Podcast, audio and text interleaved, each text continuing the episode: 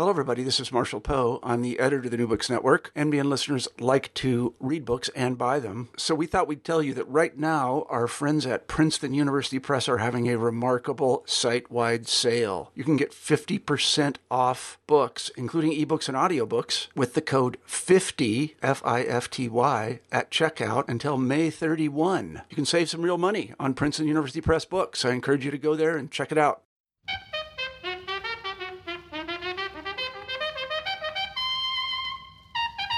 Hello, everyone, and welcome back to the New Books in African Studies. I'm Jacob Ivey, one of the hosts of this channel on the New Books Network. Today, we'll be talking with Nancy Mitchell about her new book, Jimmy Carter in Africa Race and the Cold War, published by Stanford University Press in 2016 as part of the Cold War International History Project series. Nancy Mitchell is a professor of history at North Carolina State University, and her book provides probably one of the most complete pictures of the Carter administration's dealings with the African continent and its legacies for U.S. and international policy across the globe. Nancy Mitchell, welcome. Thanks very much, Jacob. It's really a pleasure to be talking well, with you. Thank you. And, and, Nancy, we were wondering if you could start a bit and tell us about yourself and, and how you came to the field of history. That could be a very long answer, but I'll try to be brief. I wasn't really interested in history until I lived abroad in the 1970s for 10 years. I lived in Ireland and Egypt. And it was there that I got really fascinated by trying to understand U.S. foreign policy. And so I came back from living abroad, did my PhD at the Johns Hopkins School of Advanced International Studies, and really moved as I was doing that um, from a more political science point of view to a more historical point of view.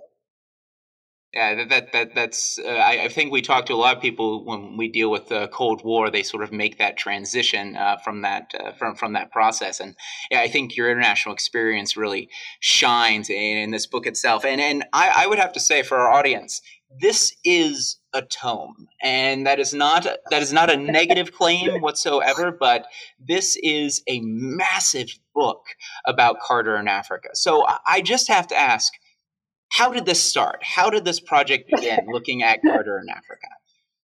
Oh gosh. Um, well certainly that's true. It is a tome. Um, it was initially going to be one chapter and probably a short chapter in an overall book studying Carter's foreign policy. Um, pretty soon after starting the research, I, well, maybe not pretty soon, after about two years, I guess, of doing the research for that book, I realized that, I mean, that would have been like a, a series of tomes. And so I decided to begin with Africa and and then I thought I'd write other books about Carter in other regions. Um, but I started to begin with Africa because people I think often forget, not maybe the listeners to this podcast, but a lot of people forget how important Africa was in the Cold War in the 1970s. Carter told me when I interviewed him that he spent more time and effort on Africa than he did on the Middle East. And I think that the documentary record supports that. Um, Carter personally was very involved in his Africa policy, whereas in the Middle East, you know, the State Department carried a lot of that burden. Um, and it did also in Africa, but Carter really paid a lot of attention to Africa. The other reason that I decided to work on Africa was that it hasn't really been thoroughly studied before. And there'd been a lot of attention to Carter in Iran and Carter in the Middle East, some Carter in Panama. Um, but Africa really uh, didn't seem to be fully plumbed. And the third reason that I settled on Africa was really personal. I had friends um, who who were just got me fascinated in the subject. Uh, when I was at SAIS, I had Piero Gleijeses as a professor, and um, he's now a friend. And he was the first person who taught me about Carter in Africa. And then as I started to do research on the book, I started to interview some of the people involved in the Africa policy. And I just found them fascinating. So I I decided to focus just on Carter and Africa. Uh, and and I think we, we are all rewarded because of it on that front. So so you say in the book that by 1976, the Cold War was hottest in South Africa. Um, what made this area of the world such an important location for the United States and the Soviet Union in this wider Cold War context? Well, I think the um, the first and main thing is that Portugal had been very slow to decolonize. And mm. in 1974, with the revolution, the Carnation Revolution in Portugal, you have the belated decolonization of the African colonies, of the Portuguese African colonies. And in one way, you can look at the Cold War as a long struggle for hegemony, for influence in the decolonized regions. And so what happens when Portugal decolonizes Mozambique, Angola, and Guinea-Bissau, Sao Tome and Principe, is that you have the classic Cold War struggle for influence in those regions. And it focuses on Angola, where you have uh, a civil war that erupts in the wake of decolonization and the intervention of the South Africans who are supported by the United States, and then this massive Cuban intervention that Piero Gleijeses has described so well in his books. And so the Cuban intervention in Angola in 1975, early 1976, was seen in the United States by the Ford administration as a projection of Soviet power. And so it was seen there as the Cubans were seen incorrectly, in my opinion, as Soviet proxies. And it was really seen in the United States as a frightening expansion of the Soviet ability to project power outside of its borders in a way that it hadn't done before, using Soviet, using Cuban troops.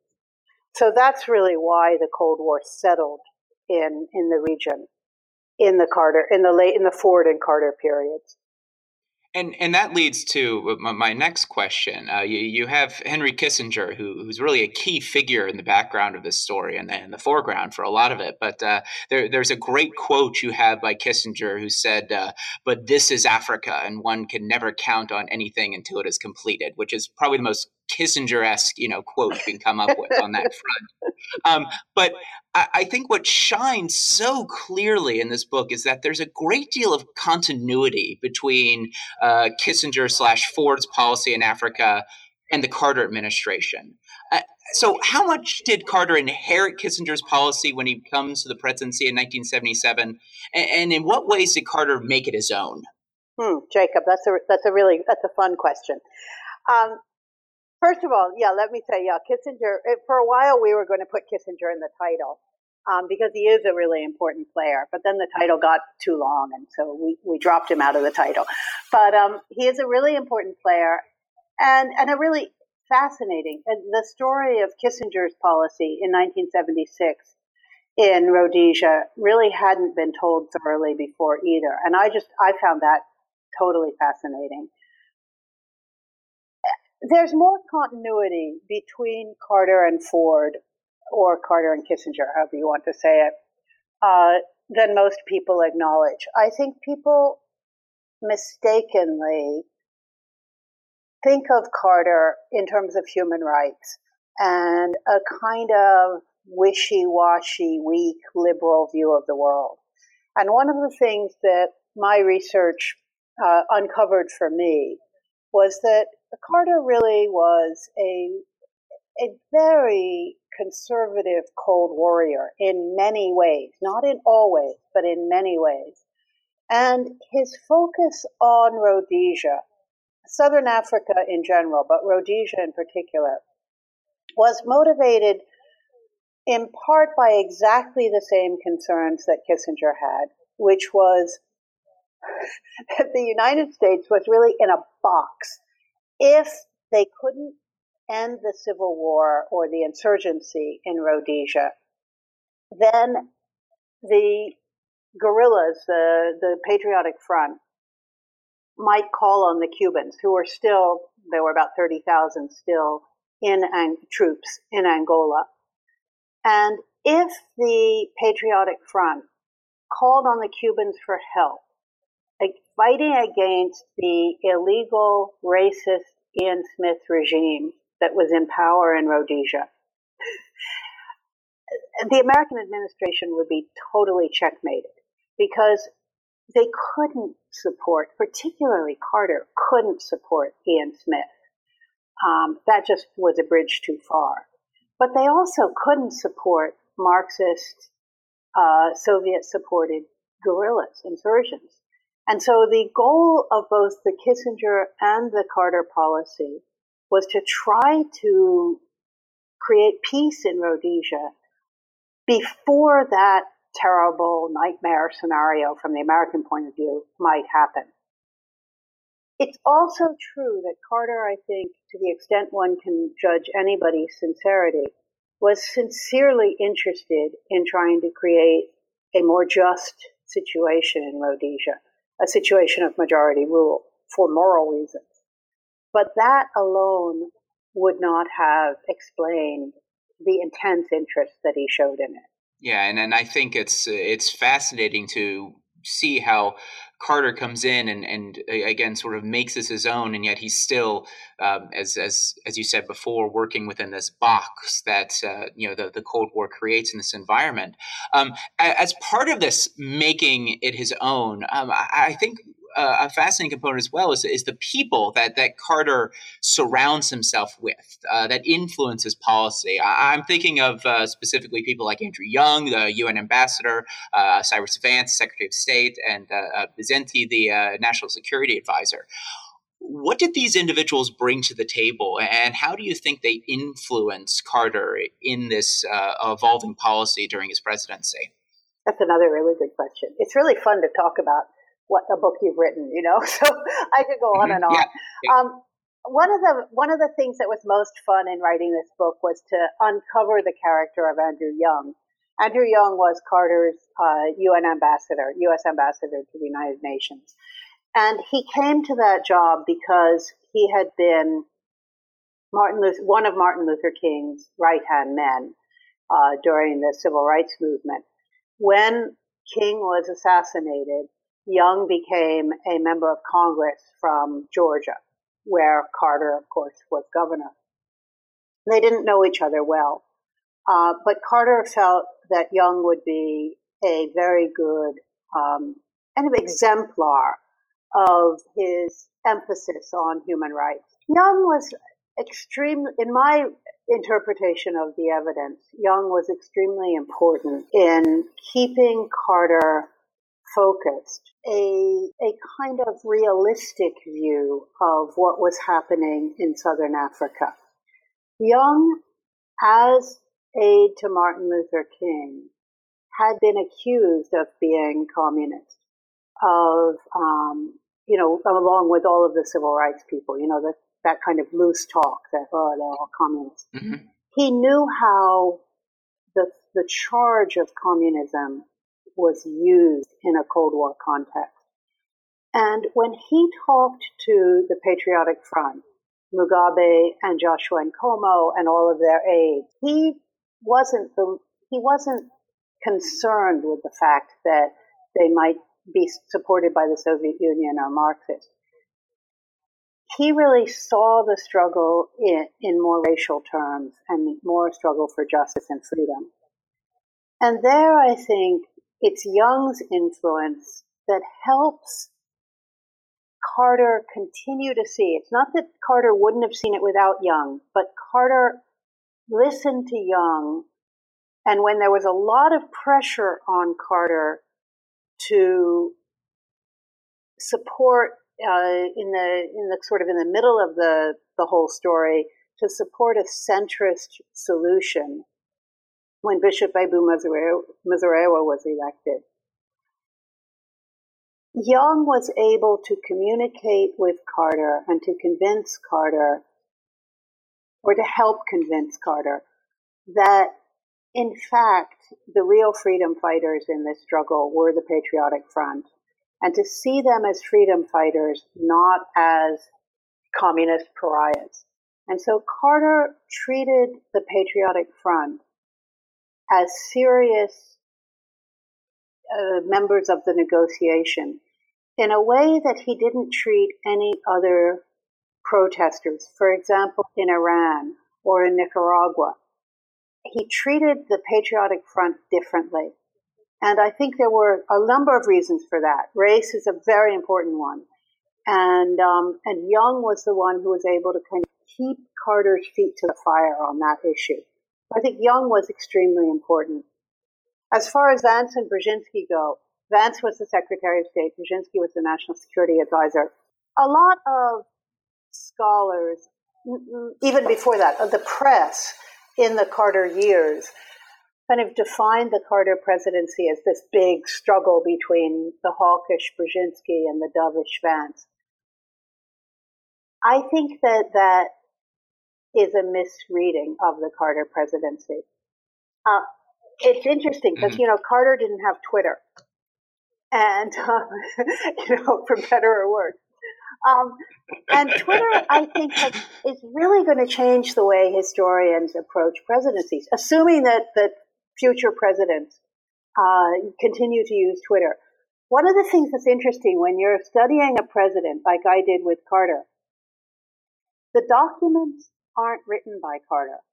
You have Carter's formal speeches, and you have, you know, a couple of incidental things he might have written afterwards. But the contemporaneous stuff is, is written by people under Carter, and he just writes marginalia on it. And so you really need to work hard to, to figure out where is Carter in this story. If he'd had Twitter, it would have been a lot easier, I think. Um, but he didn't. And so journalists had that same problem of trying to figure out where's Carter in this. And they, decided, oh, well, there isn't really Carter. We'll just write Carter out of the story. And we'll just talk about Vance and Brzezinski, who were leaking to the press all the time. But actually, Carter was central to all decisions.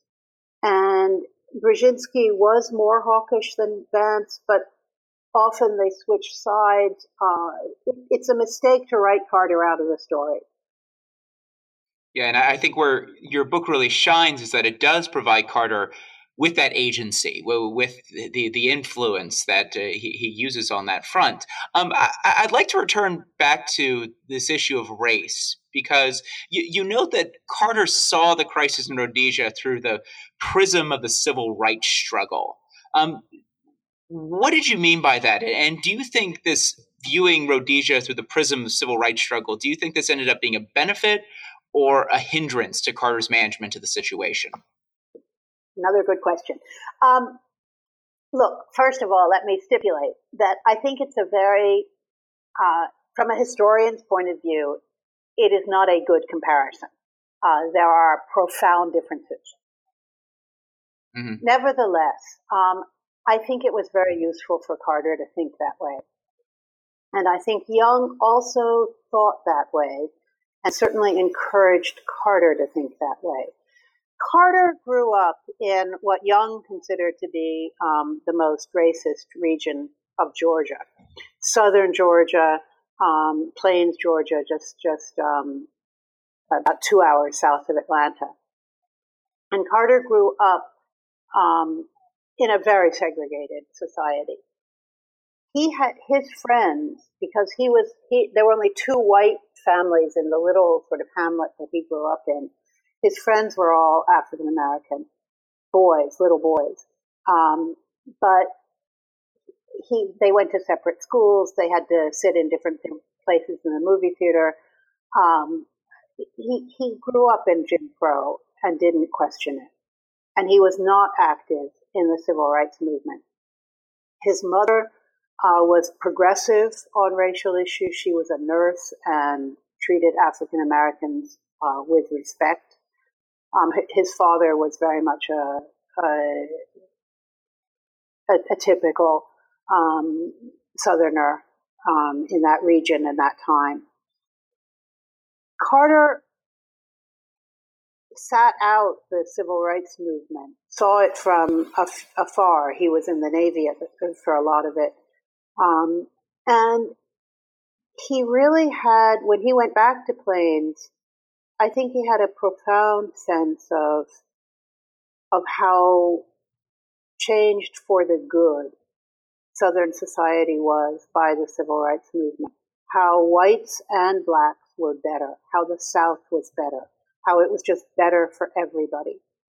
And by seeing the struggle in Rhodesia in terms that he would translate into um, sort of parallels to the U.S. South, seeing Ian Smith, you know, as as a white racist in the South, and and seeing uh, the Patriotic Front like the Civil Rights Marching, that enabled him to get out of the incredibly kind of strong magnetic field of the Manichean Cold War. I think my study of the Cold War is that the elite really need some strong way to get out of the seeing things in Cold War terms and seeing things in the in terms of race was that way for Carter. He was able to to just momentarily, at least in southern Africa, move away from the Cold War. So I think um, from U.S. policy's point of view, it was extremely useful, although inaccurate, um, extremely useful to see it. It made it so that Carter could identify with the struggle. Um, he could identify with something that he really had very little knowledge of before he became president. So I think it was really very helpful and and, and I and I think that that comes out quite a bit in the book. Um, there's the opposite end of that spectrum, however, and and you touched on it earlier, where there's a problem with that direct comparison, and I think.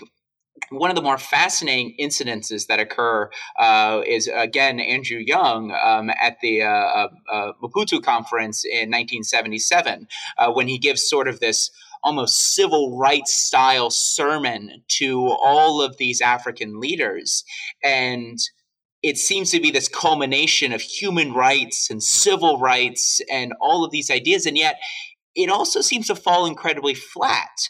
Uh, for example, you have Robert Mugabe, who says, you know, this isn't going to work. We've tried nonviolent resistance. Uh, we, we need to use a different format to throw off this colonial regime. So, m- my question for you then is how do African leaders see this? interpretation of the situation that Carter and advisors have? And how does this sort of influence their interaction with the United States during this period? Hmm. I love that that that that conference in Maputo is just fascinating. Um, and Young really gets chastened by it, uh, but it doesn't stop him. Um, African leaders, as far as I can generalize, uh, were very critical of the um, of the comparison. They, uh, p- particularly in Mozambique, um, but they they tended to see the struggle not in racial terms, uh, but in terms of independence and, and, and basic rights. Kaunda in Zambia was much more kind of uh, accepting of whatever it took for Carter to, to get to the right side. Um, but for uh, in Mozambique, for the um, ANC and and other black radicals in South Africa, um, it was an offensive comparison. Um, it, it, just didn't work for them. Also for the British, um, the British were extremely condescending um, toward Carter, seeing it. You know, the British knew a lot more about Africa than than the Carter administration did and they were very, very critical of the comparison. But I don't. Yeah, I, and, and, I, but to get back, sorry, I don't mean to interrupt. Um, mm-hmm. I no, don't think. You know, I'm thinking now. I I actually don't think that that criticism of Carter's use of that analogy affected African attitudes toward the Carter policy.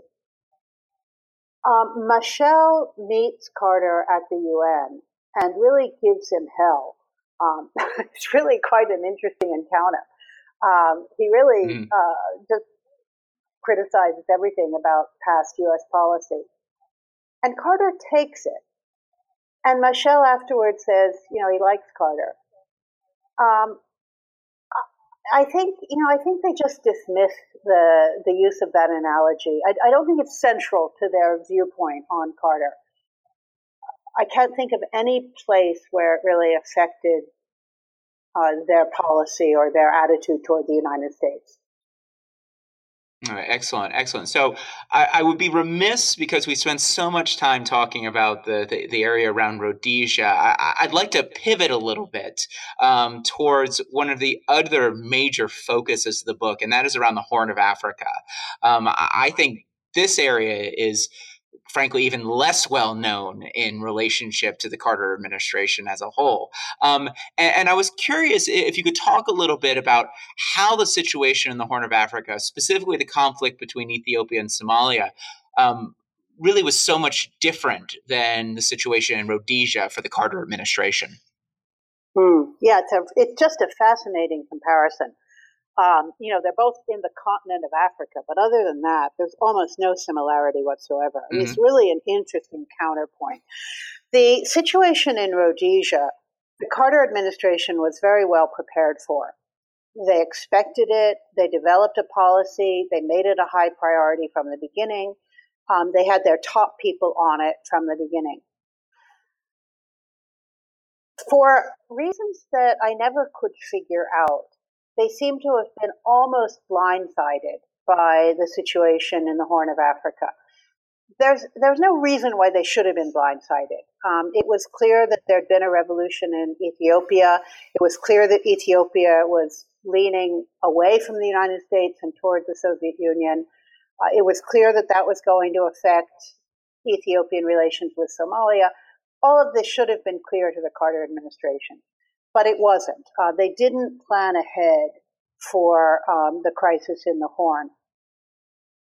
And one of the things that I think is interesting, uh, sort of takeaway about the Carter administration, is that when they had time to prepare, for example, in Rhodesia, in Panama, um, in the Middle East, they were actually very effective in China.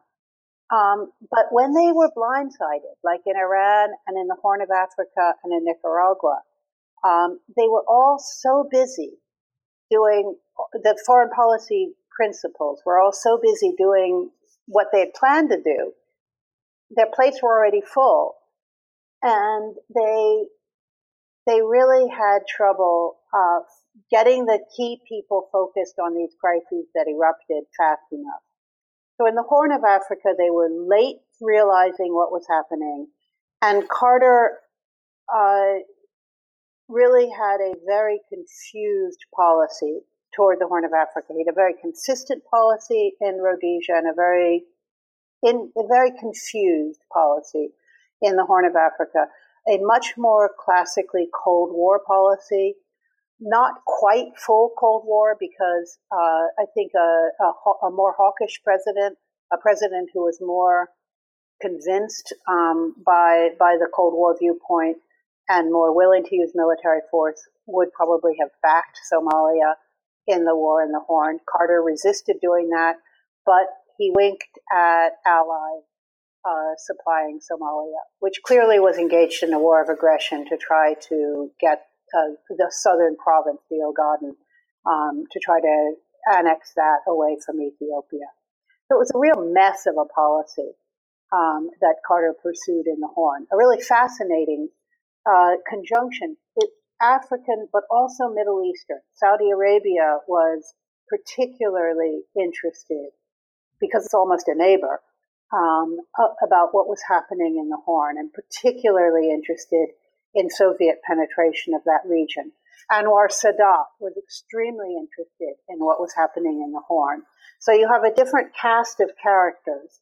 Some are the same, you know, Tanzania, um, Kenya, uh, but you have a different cast of characters and um, a different attitude in the Carter administration uh, in the Horn than you do in in um, Rhodesia. Do you think that the lack of preparation and the like was res- because of a lack of continuity from, say, Kissinger. Um, you, said that the Carter administration wasn't doing well in these sort of these crisis moments. Um, I, I, think, though, it seems, or at least the way you describe it, is even the Soviet Union is also caught a little bit off guard. Cuba is caught a little bit off guard by the situation as a whole. Uh, do you think then it's just not just the United States, but it's the entire international community that doesn't really know how to fully respond to this situation? I think that the crisis in the Horn, with hindsight, I would never have been smart enough to have seen it at the time, but I think that it's one of the cracks in the Cold War. Um, not that the Cold War inevitably would have ended 10 years later, but that, that there were crises that were happening. The Horn and Iran, a, a little bit after the Horn, are the two prominent ones in the Carter administration.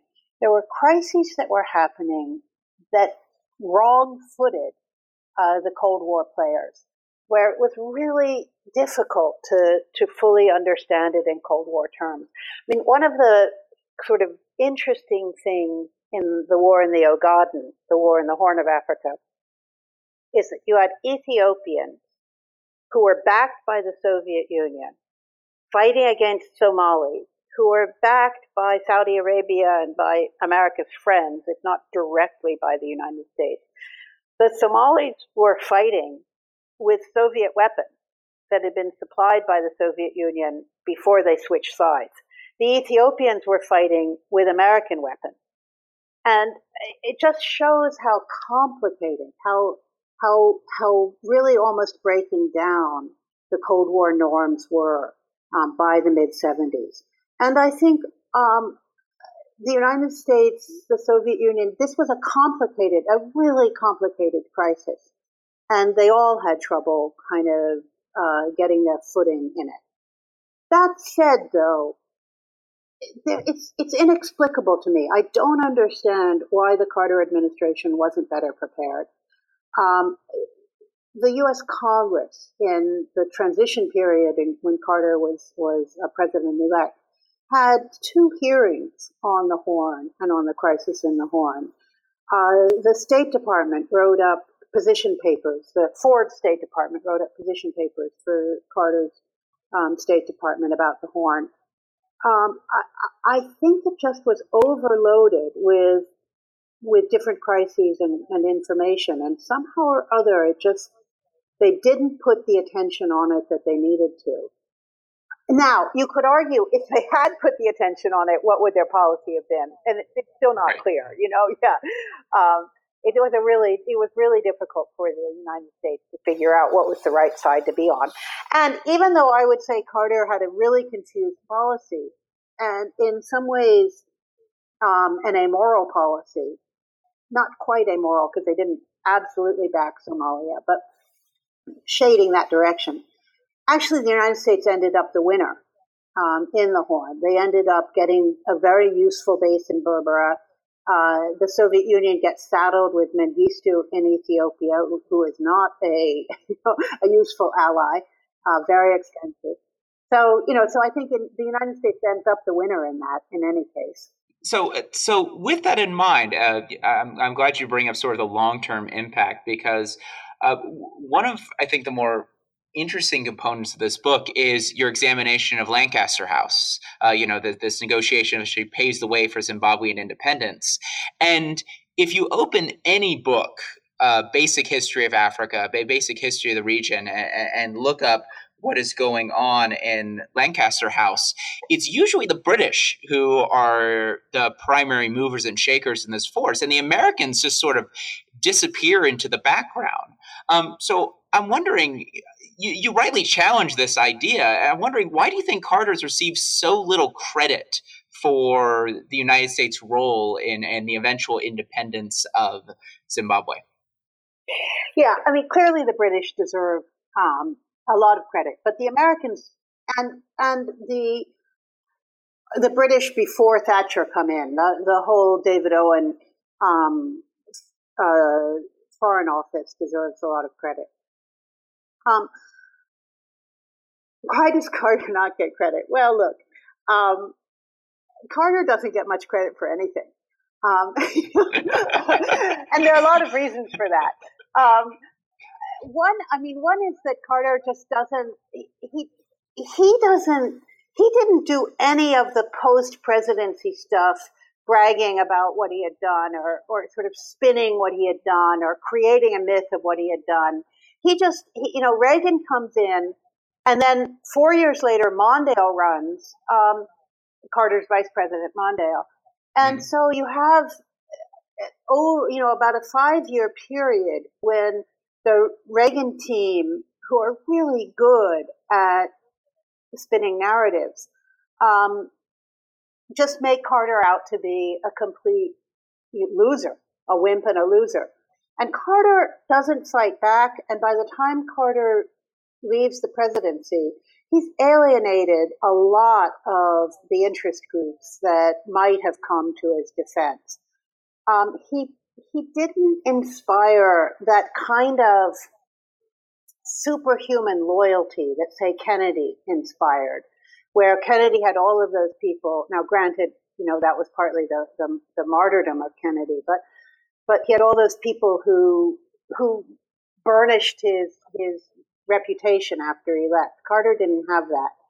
Also, I think that uh, two th- two things. Um, one is that to the extent that that Carter's reputation is still very affected by people who lived through it, the feeling that Carter left, the last, the feeling of his last year was was a feeling of, of weakness and impotence because of the hostage crisis and the economy. And people remember that. They don't remember what he did or what he didn't do, but they remember feeling that. And so it fits the narrative to not give him credit for anything in foreign policy.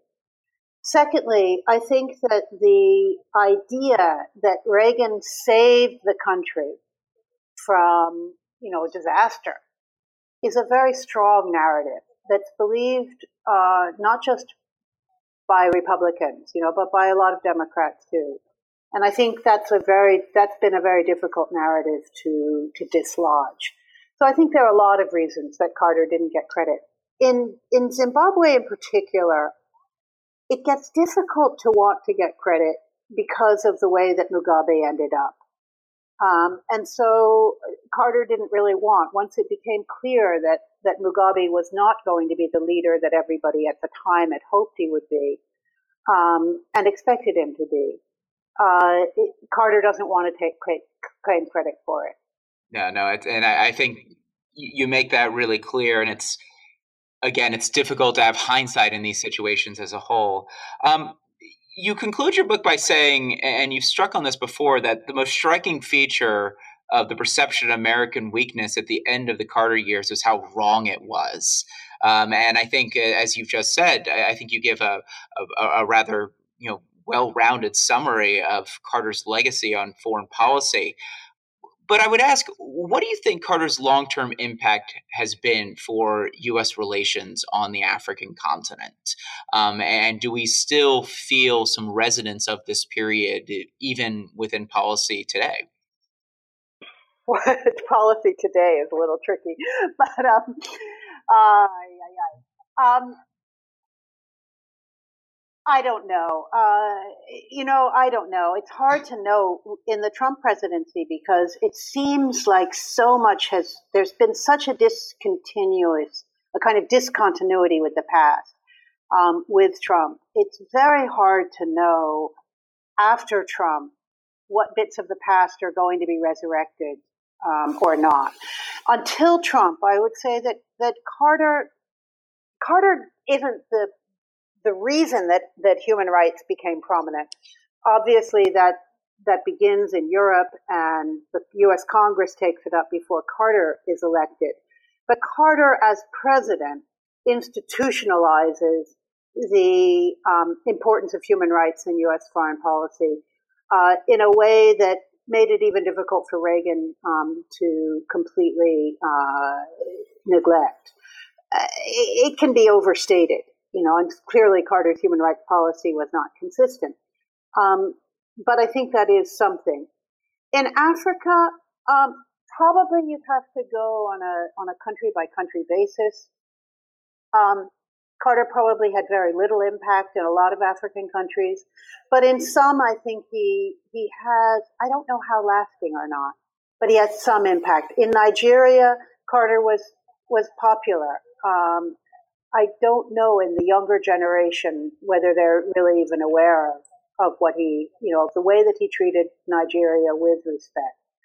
Um, but I think certainly for a while anyway, uh, he, the fact that not just Carter, but Carter's State Department, the ambassadors and the embassies and Young and it's it's striking from an American point of view that this is an administration that that does try to rise above um, the kind of paternalistic view that a lot of previous admi- administrations have had toward Africa. But I don't know how long lasting that is.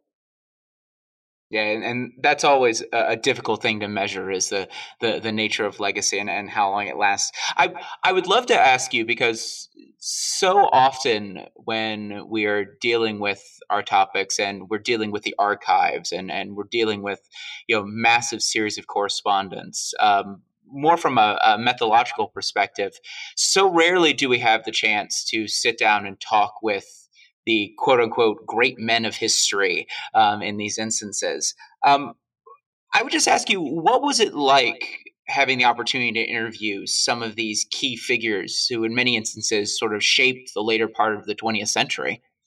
It was just wonderful. Um, it just, you know, my, my last book was on the, the, the turn of the century, 1890s, 1900. I didn't interview any of those people.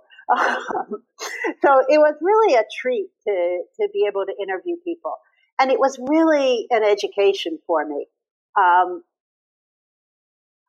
and, you know, it, interviewing Carter, um, he was obviously very gracious, um, incredibly clear and accurate in his memory. I transcribed the interview and it was in complete sentences. You know, he had, it was really a remarkable, um, a remarkable interview, uh, and, and very useful, um, to the work.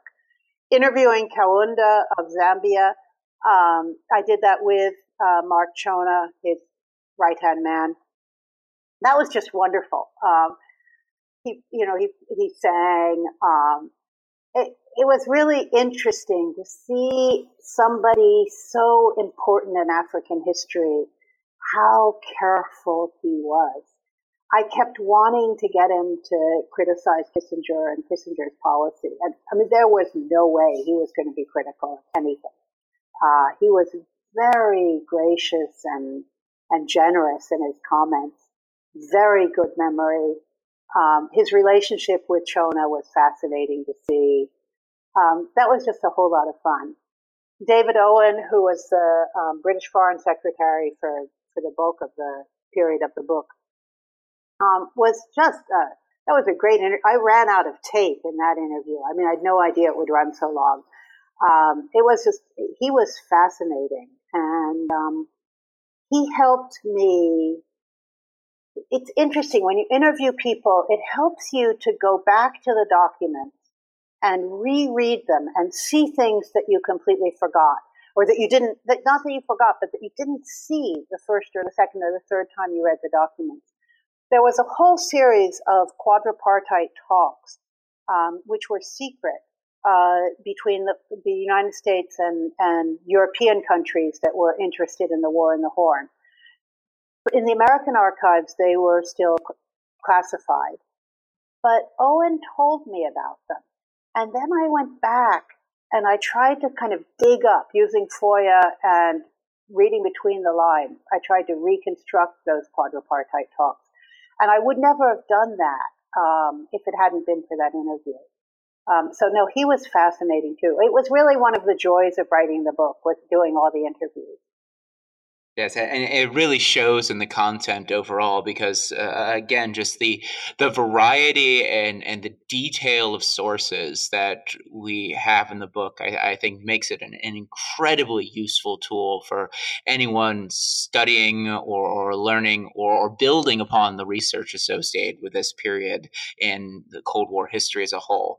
Um, well, Nancy, we've taken up a great deal of your time, but before we go, I, I would be I, I, would be, I think, denying our audience if I if I didn't ask you uh, a little bit about what you're working on now and, what we could look forward to seeing from you in the future. well, it, it, took me a long time to write this book, so it might be a long wait. But um, I am interested in this thing that I alluded to in one of my other answers, which is trying to get a better grip on what was happening in the 70s in terms of U.S. foreign policy you know, the, the 1970s are usually, you know, when you're teaching your survey class, you say, oh, this is the era of detente. And you talk about detente and you move on to Reagan. I don't think detente describes the era accurately. And I think it's more interesting to look at the era as two things, as, as an era of cracks in the Cold War um, and I mentioned those two, the Horn and, and Iran. But you can also go back to the 73 war. And the 73 war is also the rise of the power of the two big oil producing states, uh, Saudi Arabia and Iran. And I think you can also see the 70s as the beginning, not uh, just of the Cold War. The Cold War is definitely still going on, but a new war is beginning which is, or a new balance of power is beginning, which is the superpowers adjusting to the new power of Iran and Saudi Arabia. So I want to go back and look in a more broad way at the 1970s and try to get a better grip on how we can understand what was happening in that decade. Oh, that that does sound like a, a widely encompassed topic, and, and, and hopefully it is as is in as much detail as as this book, but uh, it, it, comes out sooner rather than later on that front. That's what I hope. Well, thank you very much again, Nancy. We, we all look forward to reading that, and, and thank you very much for joining us in this conversation. It was really a pleasure. Your questions were great, and I really enjoyed talking with you. Fantastic. You take care. Take care.